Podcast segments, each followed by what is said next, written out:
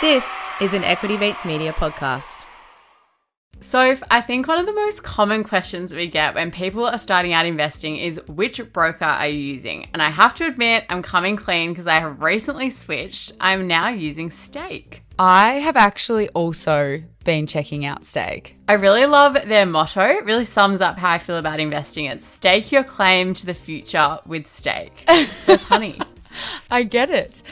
I also really like that they have recently launched ASX trading, where you can buy 2,000 plus ASX stocks and ETFs with the lowest fee that I've seen so far, which is just $3 per trade. Plus, it's on a CHESS-sponsored model, which is my favourite type of model for brokers. You like the CHESS-sponsored. I like the fact that it's really sleek, has a modern interface, and it honestly has made getting into the markets very seamless. I know from when I transferred my portfolio across, they've developed a transfer method that could have your portfolio out of your current broker and into Stake in under an hour. It was so straightforward and almost completely paperless, bar one signature. And if you're not sold yet, when you transfer your portfolio of $1,000 to Stake, they'll give you $0 ASX trading for a year, which is literally unbeatable. Visit hellostake.com or find them in the App Store. This does not constitute financial advice. Before we get into today's episode, we would like to acknowledge and pay respects to the Wurundjeri people of the Kulin Nation, who are the traditional owners of this land. We pay our deepest respects to the elders, past and present, and to the next generation, who we hope to create a different future for. The best career advice that you are not getting is to invest. Hello and welcome to Your In Good Company, a podcast that makes investing accessible for everyone. I'm Maddie, and as always, I'm in some very good company with my co-host Sophie. How are you, Mads, today? We are catching up today on a Sunday. Isn't that fun? So fun. It's my favourite recording day, I think, provided I'm not hungover. Which I am not, for the record. It actually is, because we just end up chatting for so long, and it's really nice, instead of being like, we've got to go, it's 8 o'clock, get to work. Yeah, we normally record before work, so it's kind of a mad rush at the end of the app, but much more relaxed in this environment. Tis. Well, coming up on today's episode, we are actually going to be talking about 4 CEOs on ASX and US listed companies that we believe are changing the world. And I think one of the reasons that we wanted to talk about these leaders is because when we talk about investing, we often say that you look at the management team before making an investment decision. So it'd be nice to kind of highlight the kind of things that we do like to look at in these people. Yeah, I also think that this is probably one of my favorite aspects of investing. Like, I just find it so interesting learning about companies and seeing all the really cool things that leaders are doing and how they're using their influence for like the greater good. I find it really like inspiring. It gets me all excited. But before we get started then, I thought it'd be a perfect opportunity to ask, even though we're about to talk about so many CEOs, but if you could have dinner with one CEO, who would it be and why? This is such a good question. I've actually been thinking to myself that the next time I get asked this question, I would say Ash Barty without question. Could I say she's CEO? Wait, is Ash Barty a CEO? No, but normally we just say, if you could have dinner with anyone, who would it be and why? Oh, right. Did you not even pick up that that's why we're asking this question? No, I just thought like, okay, she's finished her career in tennis. Like, what CEO has she just become? I mean, she basically is CEO of tennis. She's such a boss. But gotcha. Okay, CEO. Okay, technically my person is probably not or isn't a CEO anymore, but I want to talk about Michelle Hepworth. When I looked her up before, I found this headline and I just think it encapsulates my thoughts perfectly. It said, meet the hard-working country girl who became an investment banker and is now acting CEO of RM Williams at age 29 after a 15-second interview with Australia's richest man. How could you not want to sit down for dinner and talk about that? I just think she is quite remarkable, and I would love to get her in a room and just pick her brains and find out how it all happened. I actually do remember the day that I saw that in the Australian Financial Review about it, and I was like, what? I know. That's cool. Like, is that what we're going to be doing in 3 years? So, considering I know nothing about RM Williams, probably not. Who would you want to have dinner with? Which CEO? Oh, I always would probably say there's a handful of people that I would pick, but one of them is definitely Jack Dorsey. So cool. He was the previous CEO of Twitter, now the CEO of Square, which is now Block. A bit confusing, but I just feel like his life events are totally insane, like especially the fact that he worked at Twitter and Block at the same time. Like, what? How do you have time? I don't get it. They're two of the biggest companies in the world. But anyway, but he also just seems like a total wacky character, not to offend anyone by saying that, but like I just would love to have dinner with him and like understand how he ticks, and I'm sure it would be like a really fun dinner as well. I feel like whenever we do Instagram posts about Jack, I always try and find a new photo of him to like use on the post, and he's just always wearing that stupid tie-dye t-shirt, and I'm like, come on, always Jack. Tie-dye. And it's like either beard or no beard, and when there's beard, there's so much beard. It's really clashing with the blue and orange aesthetic on our Instagram. I want to jump into it then, because I'm pretty excited to talk about some of these CEOs who are really trying to transform the future. All of the CEOs are bringing to the table today. You can invest in on either the ASX or the NASDAQ or and I always get so confused in the US. The There's two different exchanges. But, New York Stock Exchange. Yeah, the New York Stock Exchange. Anyway. Well, anyway, you can invest in these companies is what I'm trying to say. Yeah. This episode is brought to you by Stake, which puts Wall Street and the ASX trading at your fingertips. The platform is all about staking your claim to the future with investing, which is what makes them such a great sponsor for today's ep as we discuss CEOs of ASX and US-listed companies that are changing the world as we know it. So the first CEO that I want to talk about today has been the CEO of one of Australia's largest businesses since 2018. They are very well recognised as a global climate leader. Number four, damn it, I was trying to be gender neutral, but now I've just ruined it. She is number four in Fortune's most powerful women in the world, and she is leading the way as one of just 18 female CEOs of Australia's top 300 listed companies. Any ideas who I'm talking about? You know what's really unfortunate about this? I do know who you're talking about, and the only reason I really think I do is because we have such limited bloody female CEOs on the ASX. So it just makes it so much easier, which is just the crappiest thing. Yeah, so I should have tried to keep it gender neutral, but I am, of course, talking about Shamara Wickramanayaka. So, Mads, I'm really interested. Like, we have spoken about Shamara so much on this podcast, and I feel like we probably speak about Macquarie Bank to the point that, like, people might think that we're bloody advertising for them. But, like, we've never really delved into Shamara and, like, her leadership style. So can you give a bit of insight to some reasons that you like her as a leader? Yes, I adore her as a leader. She's very interesting. She's quite reserved and private, and she's actually very rarely gives interviews. But she is also one of the most, like, powerful and I think well-known sort of figureheads, definitely from Australia, but sort of really on a global stage when it comes to the environment. So I think for her, it really is like values-based leadership, and she's really sort of leading with action, I guess. So what do you mean by that in terms of like, Acacia, she's running a bank? Is she running the bank with action? Is she doing stuff on the side? What does that mean? A few things, or basically both. In 2018, she was appointed as a commissioner of the Global Commission on Adaptation. So this is an initiative led by the World Bank, and basically they work to try and speed up how we're responding to climate change. So she's taken a real sort of lead in that role. The following year, she was also appointed to the UN's Climate Finance Leadership Initiative, and that brings together leading financial institutions to raise private capital to create climate solutions. Oh, so that's interesting that she's raising private capital, because it's like she is obviously the CEO of a company in financial services, and a lot of financial services is around private capital.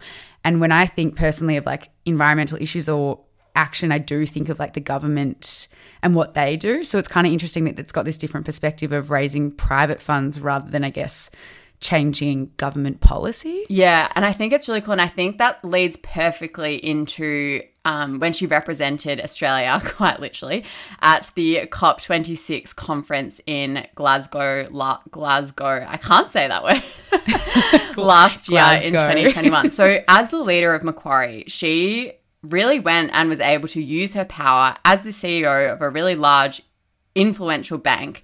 And what she did when she was there was tried to find $100 billion US dollars, or 137 Australian billion US dollars a year in financing from governments, multilateral development banks, and the private sector institutions to try and pay for the decarbonisation of emerging countries over the next 10 years. And that's also interesting as well, because she's focusing on emerging countries. So it's not just like, I can see in the sense that when you say it's value-based, it's not like, oh, how do we prop up Australia only and how do we prop up our company only? It's like, she can obviously see that we live in a globalized world, and for us to all succeed, you need to make sure that we're also, you know, looking for environmental solutions globally. Yeah, and Macquarie is like the head office is in Australia, but it is a very global bank. And I think the coolest thing is like they're really, or Shamara has made them really quite well, I guess, positioned to be able to do this kind of work. You know, Macquarie Group has its fingers in many pies, but one of those pies is its role as the world's largest infrastructure advisor and manager.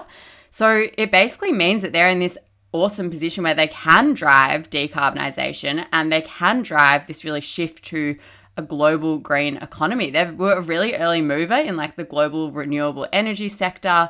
And now they are just absolutely benefiting from these transitions that are taking place.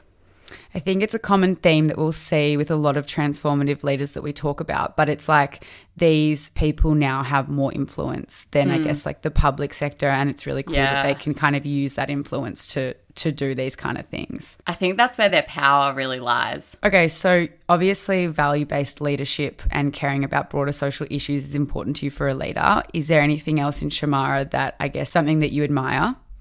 Yeah, I mean, I think that she really places of quite a clear value on diversity in leading Macquarie. So she did give a very rare interview in the second half or late 2020, and she was quoted as saying, "We need the richest possible combination of different ages, genders, cultural and racial backgrounds, diversity of sexual orientation and socioeconomic backgrounds and experiences, and regardless of any disability." And I just feel like that embodies what I look for when I'm investing in companies, because if you do not have diversity of thought, if you do not have diversity of skills, how can that company be the best that it can possibly be? Yeah, and also having a leader that understands that you need diversity of opinion to actually succeed, because I think in my mind that also shows that like she'd be the type of leader that wouldn't be, you know, scared of feedback or debate. And I think that's really important when you're investing in a company to see that they are happy to bring in all those opinions so that they can grow into the future and not just like be based on one person's understanding of like life, I guess. Totally. That just sounds very philosophical, but you know what I mean. No, I completely agree. I think something that I loved and like I guess kind of resonated with like our mission with this podcast and investing is she was asked about the fact that Macquarie at the time was attracting just 35% of job applicants who were females. And her main message to females was, "Why let boys have all the fun?" And I'm like, yeah, exactly. Not that I think everyone would agree with you that saying going to a finance job is fun, but all right. No. I'm on your camp. But I'm just everyone's allowed to have their own interests. It's okay. And then I think the last thing to point out is like since she became leader, she has been a complete boss, and Macquarie is doing so incredibly well. So she recently led Macquarie to another quarter of record earnings with the stock price up 86% since she took over in 2018, which is mind-blowing. Wow. Wouldn't you be so proud of that? You'd be like, that's me. No, she'd be like, that's me and my team. Yeah, no, she would be like, that is all the wonderful. In fact, I'm pretty sure I was reading something yesterday where she's like completely deflects any praise that comes her way. And she's like, no, it's the wonderful team we have around us. It's just, it really speaks to her personality and what she's like as a leader. So how do you think Shamara is staking her claim in the future of Australian and global business? I think she is using her position of power to accelerate the entire world when it comes to climate action. Well, to sum it up then, we've got value-based, cares about diversity, two of the traits we look at in an incredible leader. Okay, now I want to guess who the first leader that you're bringing to the table is, so hit me. Okay, so they are a CEO of an ASX 200 company. This company recently joined the ASX 200 in the past year, And since this person joined the company, the valuation of the company has gone from 12 million to around 1.3 billion, depending on where the stock price is for the day. Is that all you're going to give me? Yeah. Okay. You don't have to get it. I have no idea. That was very, very vague. I'm so sorry about that, but I honestly really struggled to get facts. That's okay. Who is it? What's the company? Let's go. Okay, so my CEO is Leslie Chong, who ImuGene. Is the CEO of ImuGene. Yes, correct. Nice. I did actually have a fun fact saying she was a woman in STEM, which is science, technology, engineering, maths, but then I'd give away woman. Yeah. I mean, a bit like I did. You know how competitive I am, Matt, so I just had to. So for those who don't know ImuGene, can you maybe just give us a quick little background on what the company is, what they do? Yes. So the first thing I would say is if you want some more background, I'd go over to Equity Mates. They actually interviewed Leslie very recently, and she gives a much better deep delve into the company than what I will do. But long and the short of it is that they are changing the paradigm of how cancer patients are treated with cancer therapies. They have a couple of different therapies, but they are really using immunotherapy, so our own immune systems, to fight cancer in the body, which is very different, I guess, from the traditional methods of cancer fighting technologies and drugs. So it's a really incredibly cool company that has a lot of technicalities that if you want to learn about, probably have to use their resources rather than my own words. So I can already sort of see and imagine how ImuGene really is, I guess, changing the world. But can you tell us a little bit more about, I guess, Leslie, what she's like, what makes her a great leader? Yeah, so I guess I wanted to frame this with like a couple of the things that I look for in a leader, and this will also really depend on like what kind of industry they're in. So this is obviously a medtech company, which is a bit of a riskier industry. And so my first trait that I really see in Leslie is that she is a risk taker. I mean, she's a female as a minority in STEM, the STEM line of work. And one of the things that she said is like when she's asked why she entered into this industry, she said, I entered because it's very lucrative, meaning it's profit seeking, and usually more profit seeking, industries are a little bit riskier. And the reason why I think this is really important is because you need to have a leader who's willing to take risk for the company to grow. Obviously, that can be calculated risk, and it needs to be calculated risk. But if you have someone that's really risk averse in a position like this, sometimes the results for that company when they are in that growth phase are going to be a little more diluted because, they're not really taking that next step into like trying to change the future and in their decisions that they make. I think that makes a lot of sense, but I guess it kind of surprises me a little bit in that quote you said, I entered into the line of work because it's lucrative, because I guess I imagine, and maybe I'm sure this is the case as well, but like if you're going into this line of work, if you're going into cancer research, like I would have thought it was maybe more motivated by the purpose, I guess. Yeah, you're definitely right. I think in the terms of saying that it's like profit seeking is that like the healthcare industry is massive and there's so many different companies that embody that, and the medtech segment is definitely more profit seeking. But you make a good point, because a second part of a leader that I really like is when it's a non-founder-led business. So Leslie wasn't one of the founders of the business. It's a good question to ask like why they're personally motivated to be a CEO of that company. So true.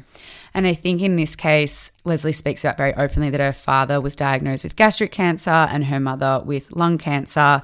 And so she really wanted to have a career that it was like a part of like solving this puzzle of cancer and having that really lifelong change. Yeah. And I think it's so crucial to kind of have that ongoing determination in this line of work, because there are some like really tough regulatory hurdles that you need to jump over.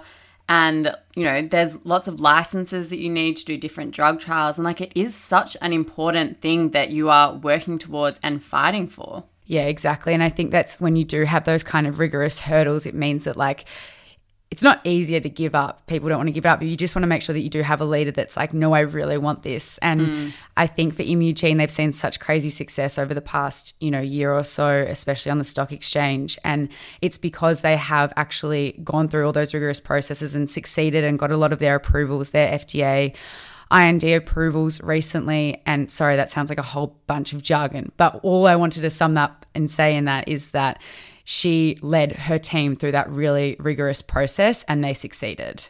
Yeah, quite incredible, really.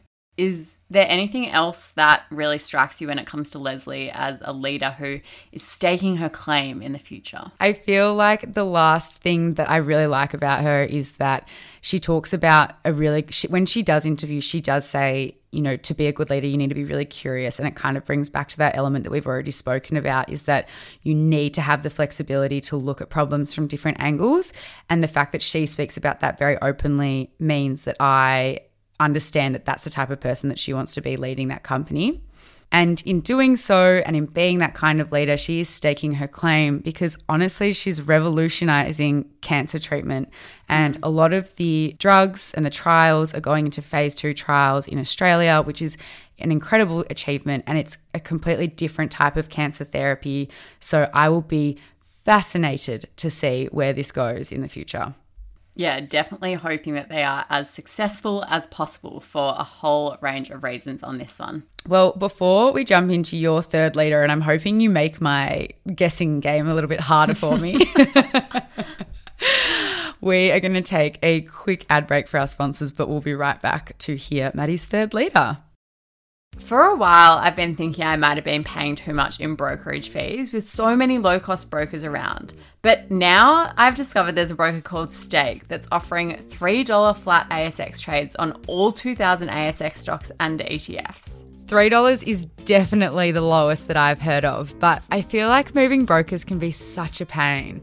Yeah, I actually started using it, but I put off transferring my portfolio for ages.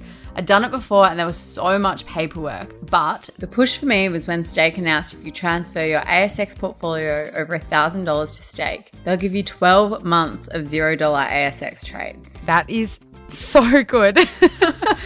But how was the transfer? Stake has developed a patent-pending portfolio transfer method, so it's almost entirely paperless. You do it right inside the app, and after a quick signature, they've seen full portfolios come across from other brokers in under an hour.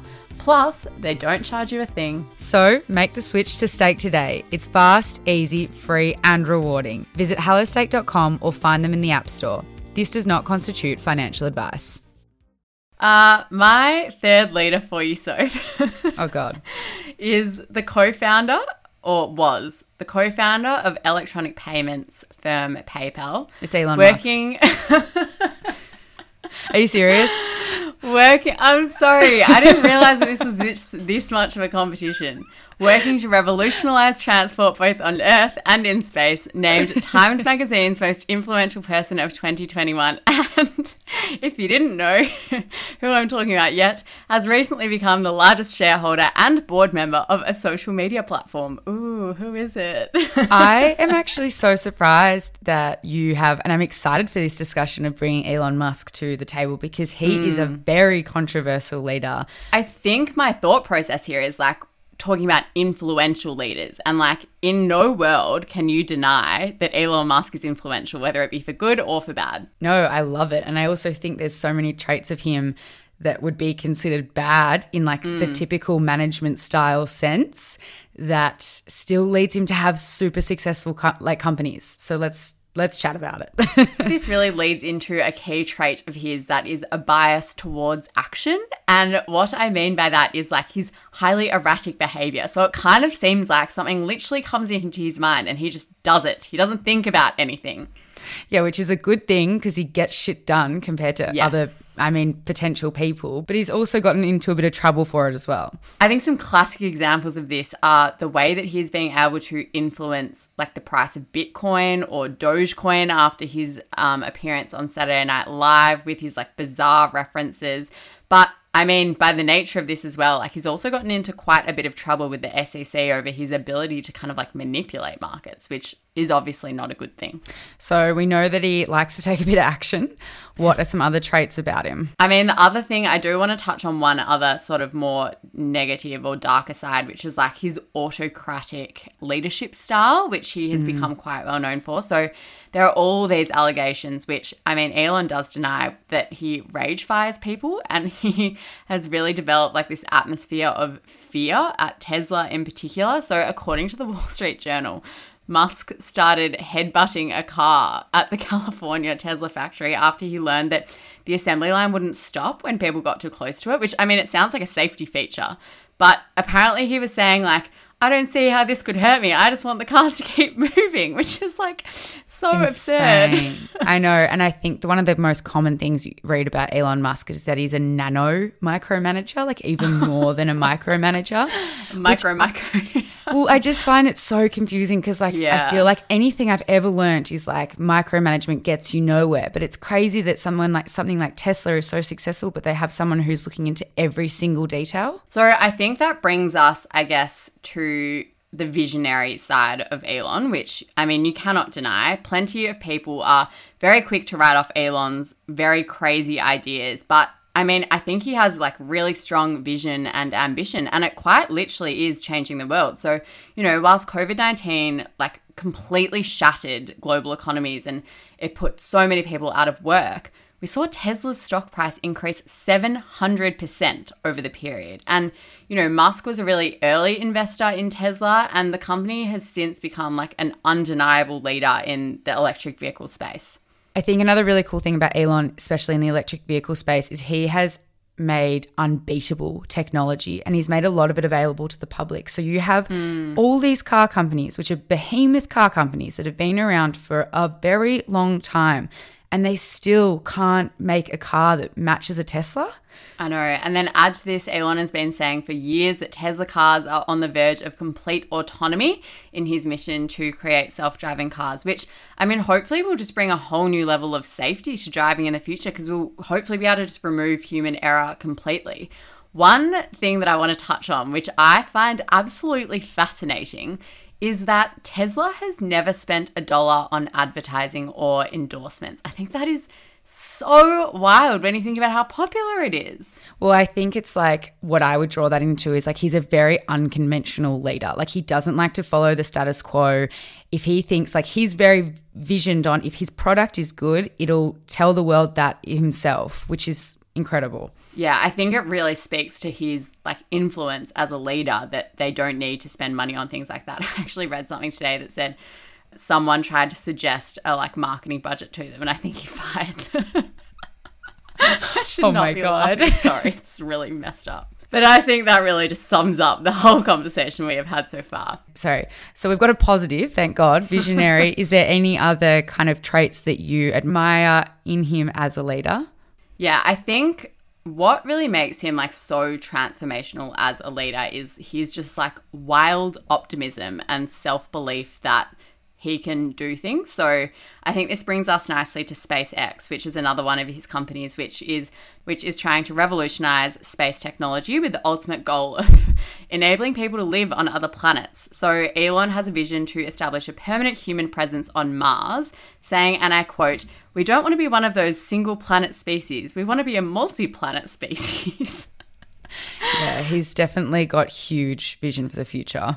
Yeah, and then one of the units of SpaceX, which this is probably one of my favorite stories to come out recently, it's Starlink, and they pledged to offer high-speed internet to places where no such services could normally be made. And I think one of the incredibly powerful things that Elon did recently was that when war broke out in Ukraine and the country faced threats of Russian cyber attacks and shelling that had the potential to take down the internet in the entire country, Ukraine's Minister of Digital Transformation actually tweeted a direct plea to Musk, love it, really getting on his level, urging him to send help. And Musk replied just hours later saying that Starlink service is now active in Ukraine, more terminals en route. So really using his power for good there in a world where we just like increasingly rely on the internet, and I think for like weapons and things as well. Yeah, I think the Starlink one is particularly interesting because it's kind of an idea that's never been thought of. Like the way that we get our internet is through bouncing off the big satellites that are orbiting out there in space, but now he's sending up kind of mini ones that still sit in within our atmosphere. And a lot of people just wouldn't even think of that idea nor think it was possible. So it's cool that he can really think outside the box and provide different solutions in a space that's, you know, we've had around for a very long time, the internet, since what, 20 years now. Yeah, definitely. I think the last thing that I just have to touch on, because we couldn't not, and we are recording this on the 10th of April because who knows how fast news will move on this. But it has just been announced that Elon Musk has become the largest shareholder of Twitter and also a board member at that. The Journal podcast did a really great episode on this named Elon Musk Twitter Surprise. So we'll pop the link in the episode notes. Highly recommend having a listen. Elon has gone from being one of the loudest voices on Twitter to the company's largest shareholder. So I think this is one to definitely keep a close eye on what is going to happen. But I just feel like classic Musk form, once it got announced, he got on Twitter and tweeted, "Oh, hi, lol." This is interesting because this is probably the one thing that I don't love about how he is, not necessarily as a leader, but maybe as a leader. But, you know, he talks about free speech being one of the most important parts of our society. And then he goes and buys a stake in one of the biggest speech platforms there is out there. So I will find it very interesting to see how he uses his influence in this space. Well, and I am going to just point listeners to the Journal podcast episode, but it actually kind of touches on how is this a play by Musk? Because we know that Twitter have removed people from the platform before, you know, where he is quite controversial often on this platform. Is he trying to sort of, you know, is he trying to use this position to prevent Twitter from ever, I guess, silencing him on this? But yeah, we're not going to touch on that too much more because I think that could be a whole episode in itself.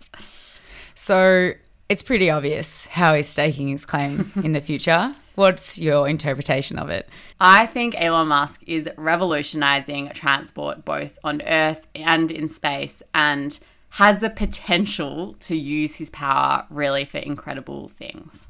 All right, well, I'll jump back in then, because after we've had Elon, we'll follow with someone new. So, Maddie, this person bought their first computer through frequent flyer points. What? Okay. They started their first company straight out of university. And they have a minority stake in an NBA team. This is just savage by you. You know, the only reason that I actually did all these ones is because I got a lot of these facts out of their How I Built This episode with Guy Raz, and you love that podcast. So I thought, I know, and I actually like it because I feel like the way that you're doing it, well, I think the way that I'm doing it as well, but you get to find out fun facts about them that you didn't necessarily know. Who are we talking about? My leader that I'm bringing to the table is none other than the Mike Cannon-Brookes. Ah, bought his first computer through frequent flyer points. Interesting, Mike. Yeah, so Mike Cannon-Brookes is the CEO of Atlassian. If you didn't know what Atlassian is, it's an Australian tech darling that's actually listed in the US, and they are a team collaboration software company that helps companies organize, collaborate, and communicate. And there's actually two CEOs of Atlassian, co-founders, Mike Cannon-Brookes and also Scott Farquhar. But the reason why I'm focusing in on Mike is because Scott has famously said himself even that his genius over the past years is to make sure that Mike does about 90% of the work and that Scott only does about 10. So I mean, he sounds like the leader that we should be really looking at there. That sounds like genius leadership. Delegation at its finest. Yes, seriously. Well, I think Atlassian is one of the great Australian tech stories where a company has absolutely kind of changed the world. But I'm very interested to hear about Mike in particular. What are some of your favourite sort of, or do you think are the most defining leadership characteristics of Mike Cannon-Brookes? So the first one is definitely his authenticity and transparency. You know, he's very come as you are. I don't think I've ever seen him in a suit. Not that I've ever seen him personally, but like all the photos of him online, you know, he's very classic, wears his T-shirt and his baseball cap. And I think really for me, like a leader that is happy to kind of show that they're just a normal human and they're doing their own thing is I guess, a really cool characteristic. And then on the transparency side is that, you know, he's very well known for, number one, letting people in his company know what the company is up to, understand what they're doing. You know, he doesn't keep anything under the rug because he's not very – he's kind of like the same with Elon in the sense that he's like trying to shake up how society thinks about how companies should run. And it's really funny because one of my favorite resources for when looking up leaders is Glassdoor, because they have like a CEO approval rating, and then you get comments about the CEO and stuff. And there's not a lot of cons. Like, people don't write a lot of cons about Atlassian, but one of them was they give us too much information about the company. God, I wonder what Elon Musk would say about him.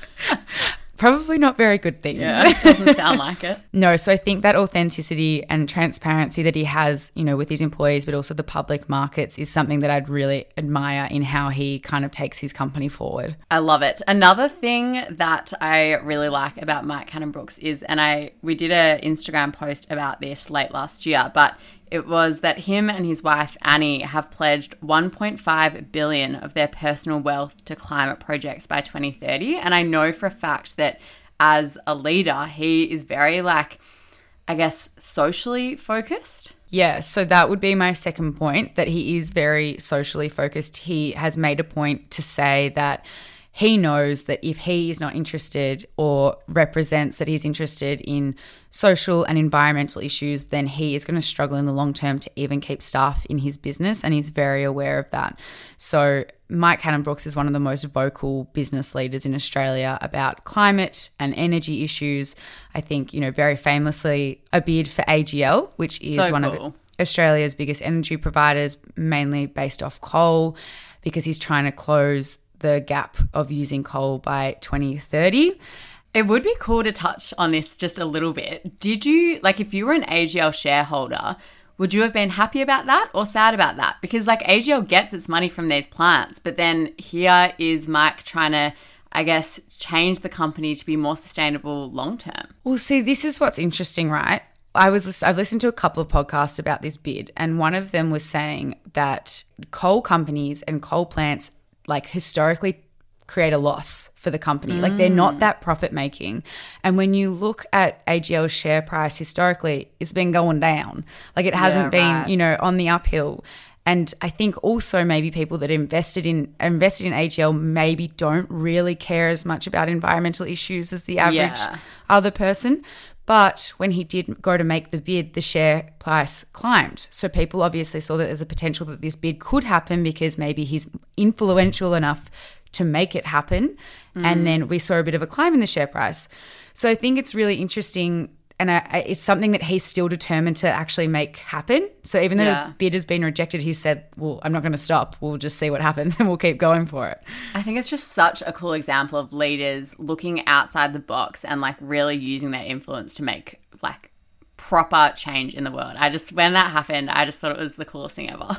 I think it ties back to that thing that we've been saying a lot on the podcast recently, is that, you know, businesses have so much impact in society, and business leaders that understand and emulate that kind of leadership and want to improve the community as a whole, we're seeing their business, you know, and it's just in a metric sometimes on the ASX and on the stock market, on the NASDAQ, whatever, that their business is going up because investors want to invest in change. Is there anything else about Mike that you want to cover off? I was just going to say that, you know, not all companies are founder-led. So I kind of mentioned that if something isn't founder-led, you look for someone's personal motivation to why they'd want to be a CEO of that company.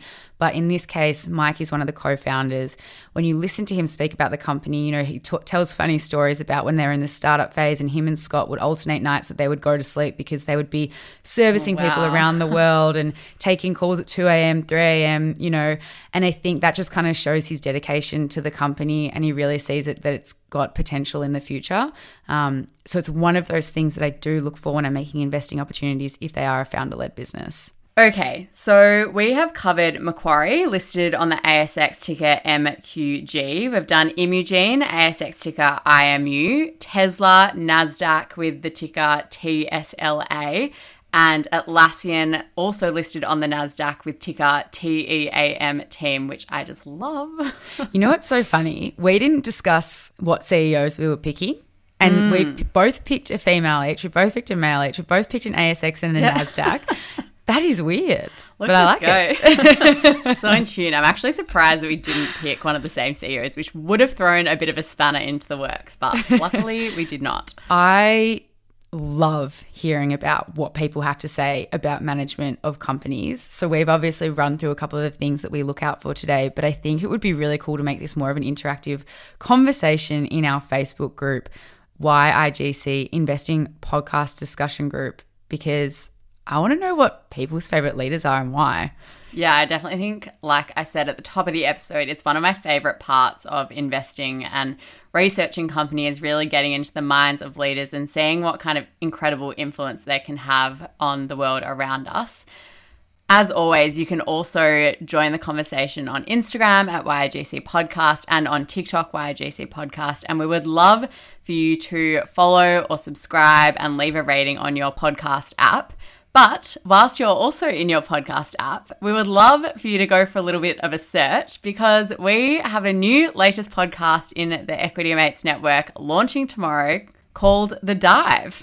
Now, this is an interesting one off the back of this episode, because often we'll find our business news and business information about leaders and all sorts of other things through these news podcasts. So The Dive talks about stories that matters, brings in a broader perspective, and doesn't use all the dense jargon that leaves you behind. 3 times a week, your host and our wonderful producer, Sasha Kelly, is joined by the team at Equity Mates as we answer a different question inspired by the news of the day. Here is a sneak peek. It's one of my favourite times of year. It's awards season for the cinema. The nominees for the best achievement in directing are... And a tradition is the Oscars award campaign, what it all builds to, and one of the worst kept secrets in all of show business.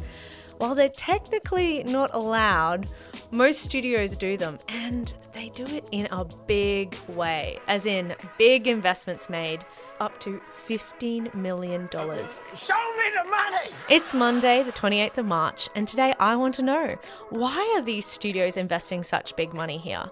Are these Oscars campaigns good investments? And if they are, who is seeing the returns? I'm the king of the world! To help me talk about this topic, I'm really excited to get into this one today. I'm welcoming my colleague, Darcy Cordell. Darcy, welcome. Thanks, Sasha. Let's do it. All right. Well, you don't need We will catch you next week. Thank you so much for listening. Catch you then. You're in good company is a product of Equity Mates Media. All information in this podcast is for educational and entertainment purposes only. It is not intended as a substitute for professional finance, legal, or tax advice. The hosts of You're in Good Company are not financial professionals and are not aware of your personal financial circumstances. Before making any financial decisions, you should read the product disclosure statement and, if necessary, consult a licensed financial professional. Do not take financial advice from a podcast. For more information, head to the disclaimer page on the Equity Mates website, where you can find ASIC resources and find a registered financial professional near you. In the spirit of reconciliation, Equity Mates Media and the hosts of You're in Good Company acknowledge the traditional custodians of country throughout Australia and their connections to land, sea, and community. We pay our respects to their elders past and present and extend that respect to all Aboriginal and Torres Strait Islander people today. For a while, I've been thinking I might have been paying too much in brokerage fees with so many low-cost brokers around. But now I've discovered there's a broker called Stake that's offering $3 flat ASX trades on all 2,000 ASX stocks and ETFs. $3 is definitely the lowest that I've heard of, but I feel like moving brokers can be such a pain. Yeah, I actually started using it, but I put off transferring my portfolio for ages. I'd done it before and there was so much paperwork, but the push for me was when Stake announced if you transfer your ASX portfolio over $1,000 to Stake, they'll give you 12 months of $0 ASX trades. That is so good. But how was the transfer? Stake has developed a patent-pending portfolio transfer method, so it's almost entirely paperless. You do it right inside the app, and after a quick signature, they've seen full portfolios come across from other brokers in under an hour. Plus, they don't charge you a thing. So, make the switch to Stake today. It's fast, easy, free, and rewarding. Visit hellostake.com or find them in the App Store. This does not constitute financial advice.